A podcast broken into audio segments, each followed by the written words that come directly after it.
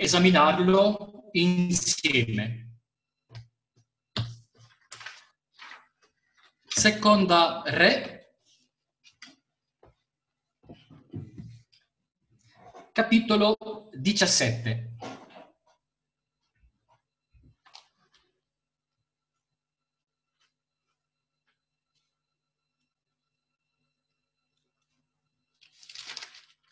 È un capitolo un po' lungo, quindi eh, lo commentiamo mentre lo leggiamo. Quindi è un evento storico, evidentemente realmente accaduto. Il dodicesimo anno di Achaz, re di Giuda, Osea, figlio di Ela, cominciò a regnare su Israele e Samaria, e regnò a Samaria e regnò nove anni.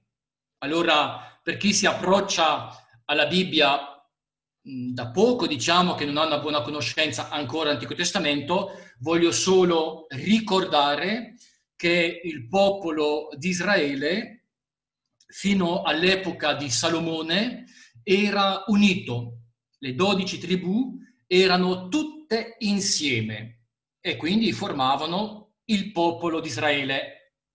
Poi cosa è successo?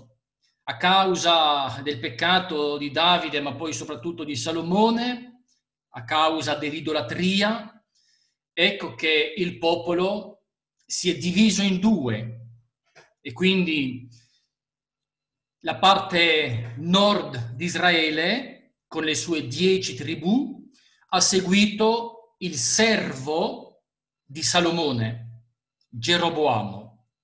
Invece la parte sud di Israele, quindi Giuda, le due tribù, hanno seguito invece la linea di Davide, sono rimasti fedeli a Davide, la linea di Davide, quindi Salomone, e il figlio eh, Roboamo eh, è diventato il re, quindi la parte sud. Quindi Roboamo giù e Geroboamo nella parte nord. La parte sud, la parte di Giuda, aveva come capitale eh, Gerusalemme.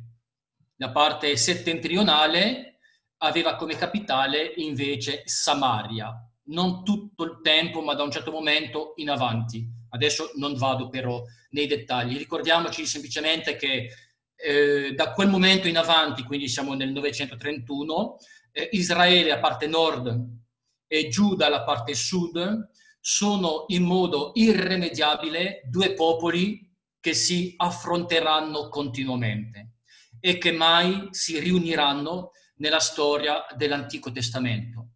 Quindi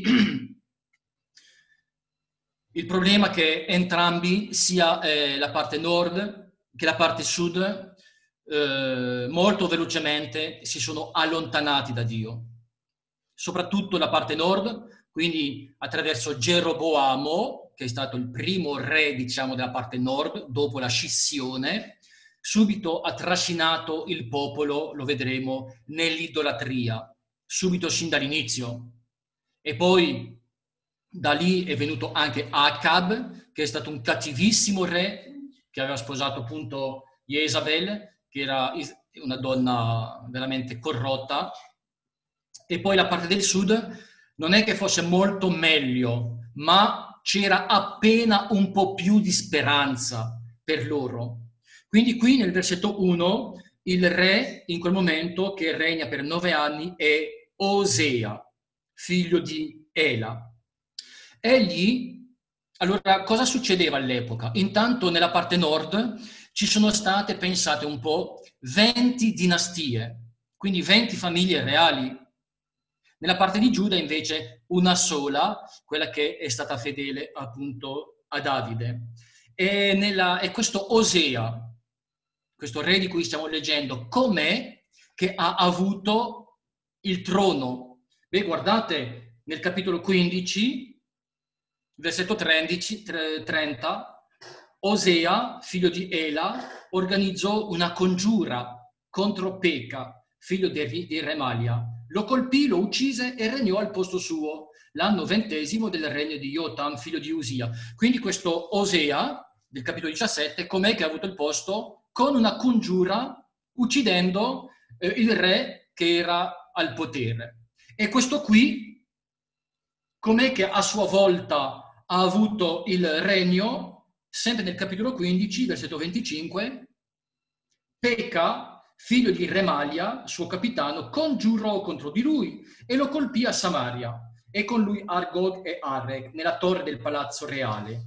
Aveva con sé cinquanta uomini di Galad, ucci, uccise Pekachia e regnò al posto suo. Anche lì congiura e regna uccidendo il re precedente. E così, pensate, su venti re che ci sono stati in Israele, sette sono stati così massacrati. Quindi ecco come eh, regnavano i re. E la stragrande maggioranza, per non dire tutti, i re del nord erano malvagi e Dio li definiva veramente come dei re, dei re malvagi.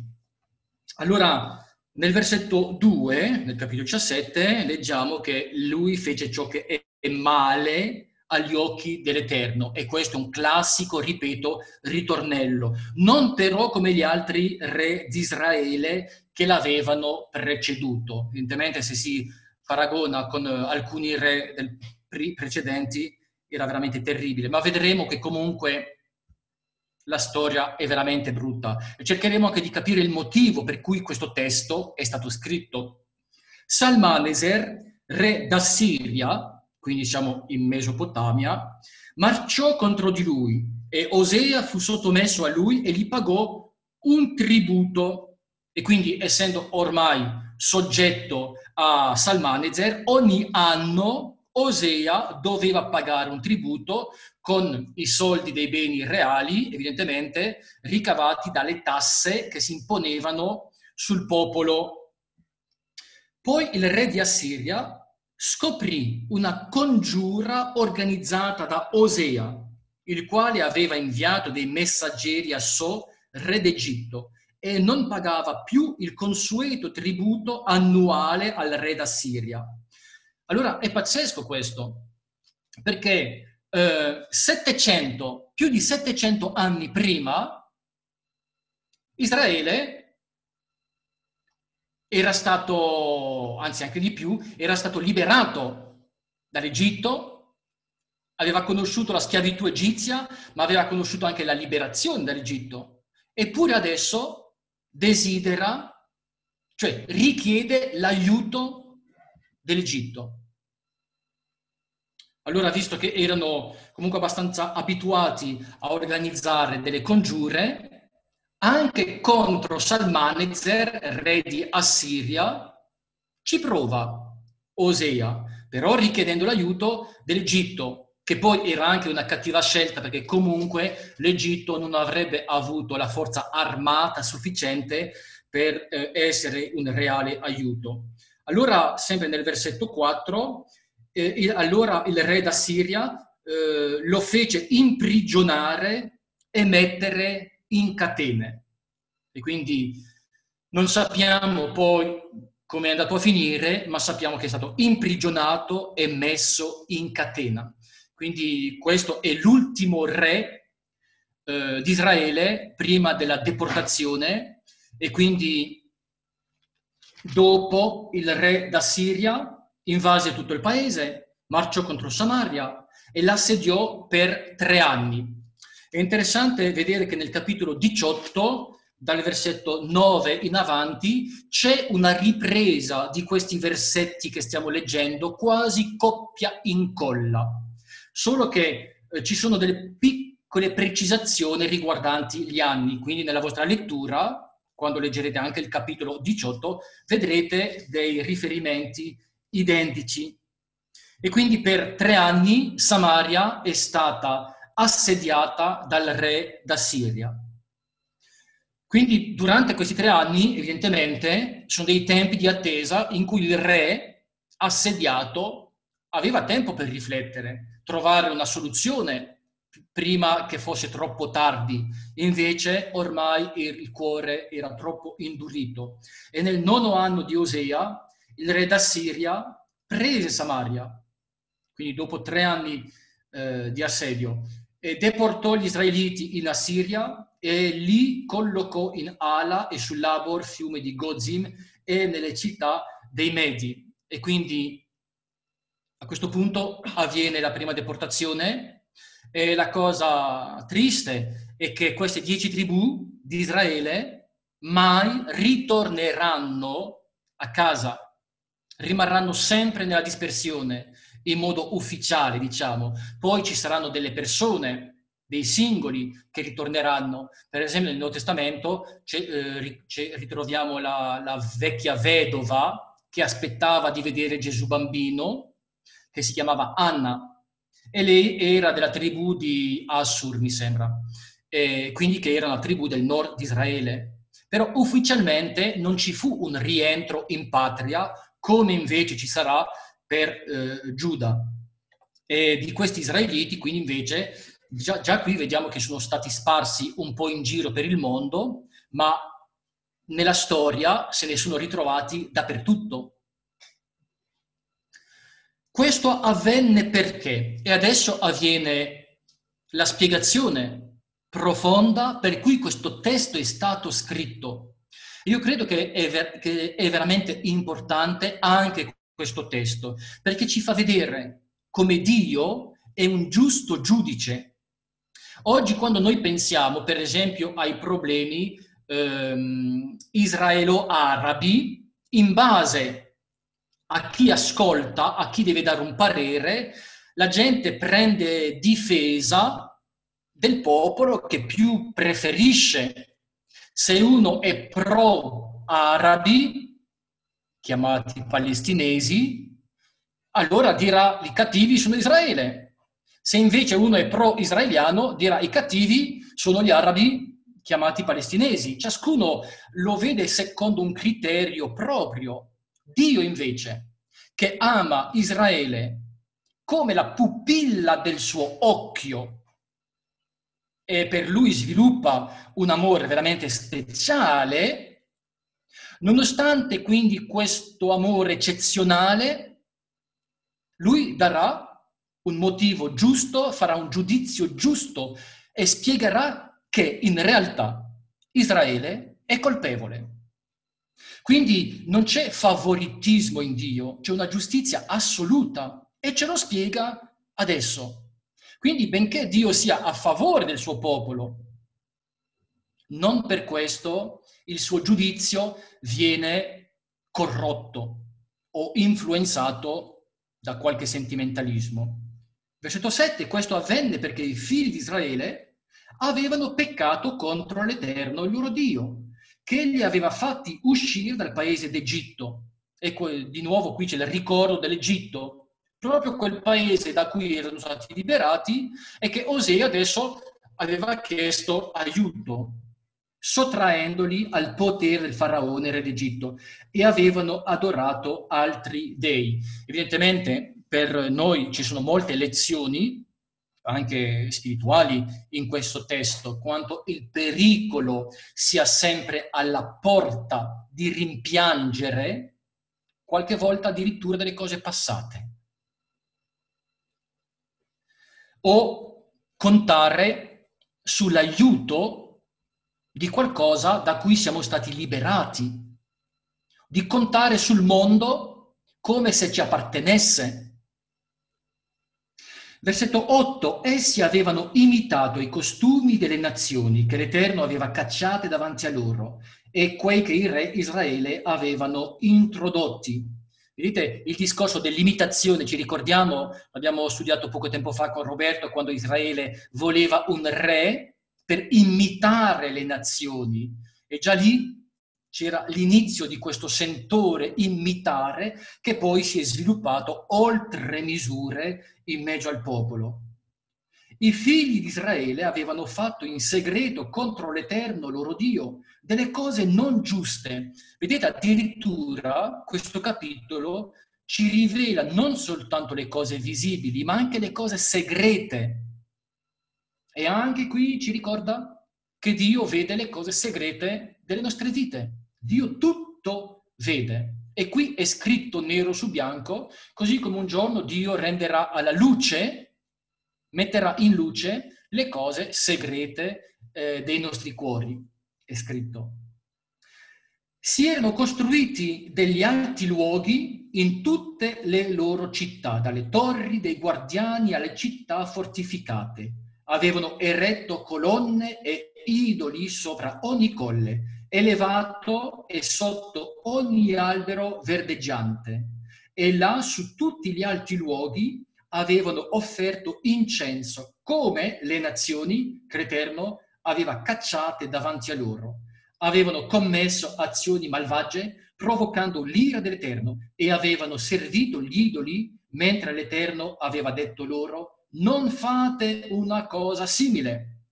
E quindi l'idolatria, che era stata largamente introdotta da Geroboamo, quindi il servo di Salomone, già all'epoca eh, si è sviluppata tantissimo. In ogni paese, in ogni comune, c'erano degli alti luoghi, quindi delle collinette, e poi c'erano delle colonne con degli altari, il boschetto, e lì veniva offerto il sacrificio alla divinità che il fedele preferiva.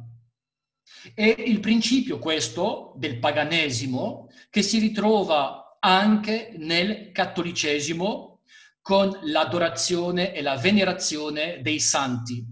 È la stessa identica cosa. È lo stesso paganesimo qui entrato in mezzo al popolo di Israele e che la Chiesa romana, falsamente cristiana, ha introdotto eh, in mezzo ad essa. Però, eppure Dio aveva detto: non fate una cosa simile. Dio aveva mandato tantissimi profeti per avvisarli. E già prima ancora che il popolo entrasse nel paese promesso, attraverso Mosè, in Deuteronomio ventotto, Dio aveva detto: se mi ubbidirete sarete benedetti, e se disubbidirete ci saranno queste queste maledizioni. E quando leggete Deuteronomio ventotto vedrete che queste maledizioni, cioè la deportazione, l'essere schiavi di altri popoli, eccetera, era già messo in conto in Deuteronomio ventotto. Quindi il popolo era più che informato del rischio che prendeva di disubbidire a Dio, eppure lo hanno fatto. Allora questo è importante prenderne atto anche per capire la storia di Israele e la gravità delle sofferenze che il popolo di Israele ha vissuto nella storia, anche nella storia recente, durante il cosiddetto Olocausto. Dico cosiddetto perché normalmente il termine Olocausto è un sacrificio completo, invece lì non è proprio completo in quel senso. Tuttavia è una strage enorme, ma anche quello che Israele subirà nel futuro, che sarà reso simile a un cadavere, dice Gesù. Quindi è importante capire il motivo del castigo che incombe su di loro. È giusto. Ed è Dio che lo vede e vede anche le cose nascoste. Allora, versetto tredici. Eppure l'Eterno aveva avvertito Israele e Giuda per mezzo di tutti i profeti e tutti i veggenti.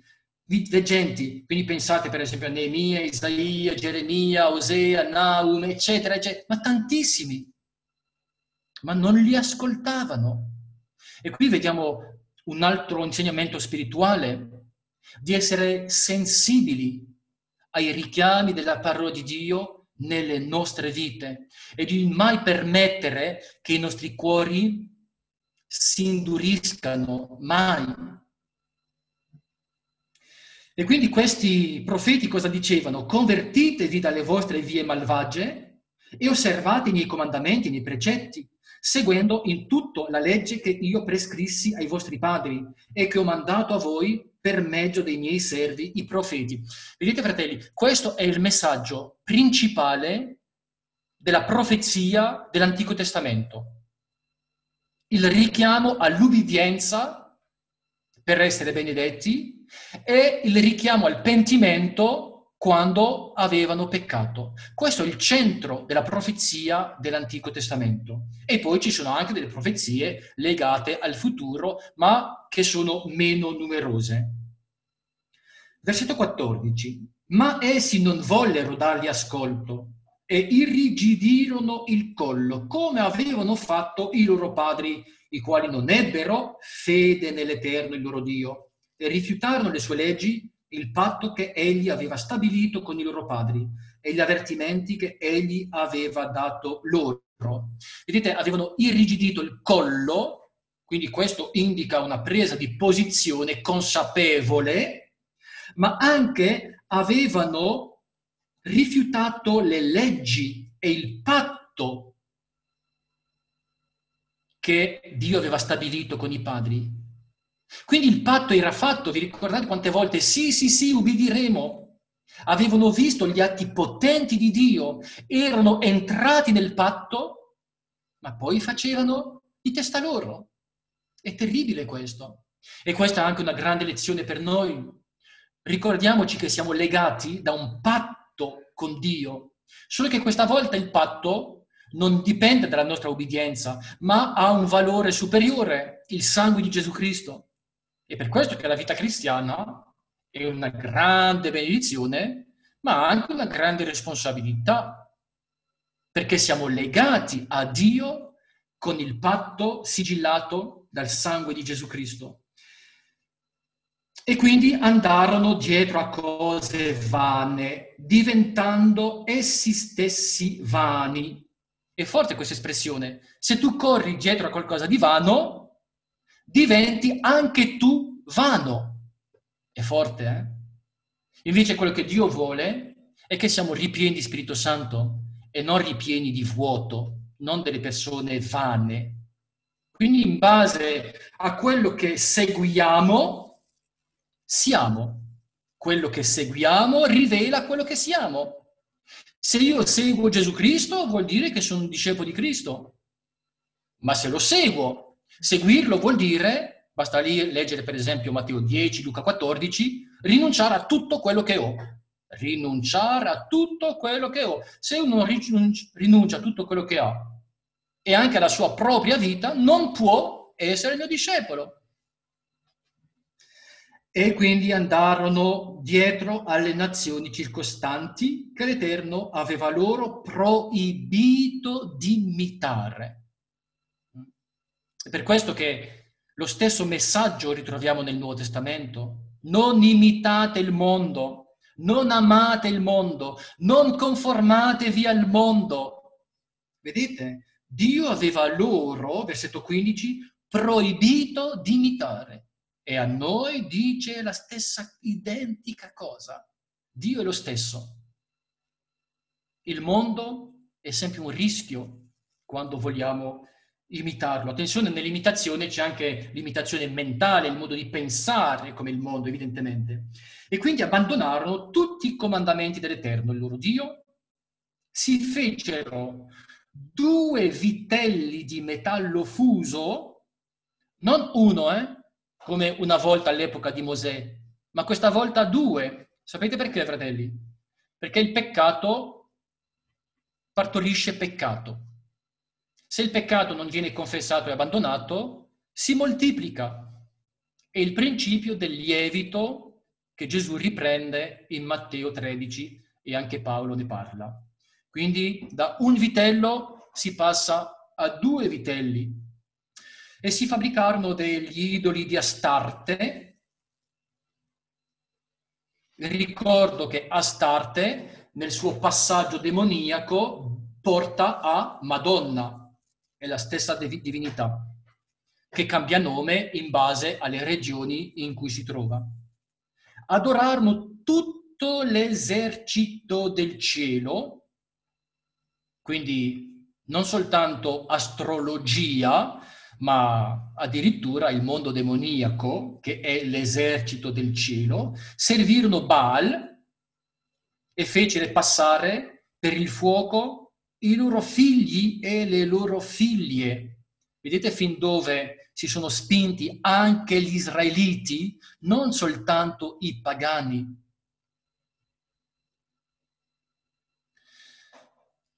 Paolo a un certo punto ai Corinzi li riprende e dice che ma voi vi comportate peggio dei pagani, si trovano delle cose tra di voi che non si trovano neanche nel mondo, che fate lite tra di voi, cose completamente assurde. Quando si cade nella carne, poi è difficile stabilire i limiti. E si applicarono alla divinazione e agli incantesimi, e si diedero a fare ciò che è male agli occhi dell'Eterno, provocandone lo sdegno. Fratelli, qui Dio ci sta spiegando, attraverso questo testo, il motivo per cui Salmaneser è venuto deportare il popolo di Israele. E quindi in questo vediamo la lucidità, scusatemi il termine, ma la lucidità del giudizio divino. Perciò l'Eterno si adirò fortemente contro Israele, l'ira di Dio contro il suo popolo. Noi dobbiamo capire il motivo per cui Dio si adira e lo allontanò dalla sua presenza. E credo che per qualcuno che ha conosciuto Dio, l'allontanamento dalla sua presenza è la cosa peggiore che possa arrivare. Non sentire più la comunione di Dio, sentirsi staccato. Non so se vi è mai capitato nella vostra esperienza spirituale, a un certo punto hai l'impressione che, che Dio non ti ascolta più, hai l'impressione che Dio ti abbia allontanato. È qualcosa di brutto. Questo può succedere quando in noi c'è del peccato e la comunione con Dio viene così turbata, interrotta. E allora non rimase altro che la sola tribù di Giuda. E neppure Giuda, versetto diciannove, osservò i comandamenti dell'Eterno suo Dio, ma seguì i costumi stabiliti da Israele. Vedete, Giuda si è lasciato influenzare dal cattivo comportamento di, Giu, di Israele e centotrentacinque anni più tardi anche loro partiranno in deportazione babilonese. Quindi vedere il giudizio che è caduto su Israele non è stato sufficiente perché loro si umiliassero. È terribile. L'Eterno respinse tutto il popolo di Israele, lo umiliò e l'abbandonò ai predoni finché lo cacciò via, lo cacciò via, oh, scusate, lo cacciò via dalla sua presenza. Dio umilia il suo popolo. Noi sappiamo dal resto della Scrittura che Dio continuerà ad amare il suo popolo. Ma l'unico modo perché questo popolo possa un giorno ravvedersi, e questo non è ancora avvenuto, l'unico modo perché si possa ravvedere è di passare attraverso l'umiliazione, ma l'umiliazione estrema, al punto tale da essere schiacciato non soltanto dalla Siria o da Babilonia, ma da tutti gli eserciti del mondo. Matteo ventiquattro, tra l'altro. Quindi questa fa parte della pedagogia di Dio verso il popolo che Egli ama, ma che in piena giustizia Egli deve allontanare da sé, perché il popolo capisca cosa significhi l'essere lontano da Dio quando sarà lì in Assiria. Infatti, quando Egli ebbe strappato Israele, versetto ventuno, dalla casa di Davide, e quelli ebbero proclamato re Geroboamo, figlio di, Neo, di Nebat, Geroboamo distolse Israele dal seguire l'Eterno e li fece peccare gravemente. Vedete, si ritorna a Geroboamo, il servo di Salomone. Sin dall'inizio il percorso era partito storto, ma non ce l'hanno fatta a raddrizzarsi nonostante i richiami continui di tanti profeti. Se avessero, fossero intervenuti subito all'epoca di Geroboamo, forse la cosa non sarebbe andata così, ma hanno lasciato passare il tempo e si sono induriti nel peccato. I figli di Israele si abbandonarono a tutti tutti i peccati che Geroboamo aveva commessi e non se ne allontanarono, finché l'Eterno mandò via Israele dalla sua presenza, come aveva predetto per bocca di tutti i profeti suoi servi. Israele fu deportato dal suo paese in Assiria, dove è rimasto fino a oggi. Fino a oggi, nel momento in cui scrive lo scrittore, evidentemente. Oggi questi israeliti sono in giro per tutti i paesi del mondo. Il re d'Assiria fece venire, quindi questa era la sua politica, versetto ventiquattro, gente da Babilonia, da Cuta, da Ava, da Kamat e da Sefarvaim. Quindi diverse regioni che erano sotto il suo dominio, e le stabilì nella città, nelle città della Samaria, al posto dei figli di Israele. Quindi un cambio interculturale, togliendo il popolo di qui e spostandolo lì e facendo il cambio, perché appunto il terreno di nuova possessione non venisse, come dire, eh, dato alle belve, alle spine, eccetera, ma continuasse a essere curato. Come avvenisse la selezione di, questi, di queste persone che andavano in Samaria, questo non lo so, ma non so se loro lo consideravano un privilegio poter lasciare il loro paese, andare lì, o un castigo, non lo so. Quando cominciavano cominciarono a risiedervi, non temevano l'Eterno. E l'Eterno mandò contro di loro dei leoni, che facevano strage fra di loro. Allora dissero al re d'Assiria: le genti che tu hai trasportate e stabilite nelle città di Samaria non conoscono.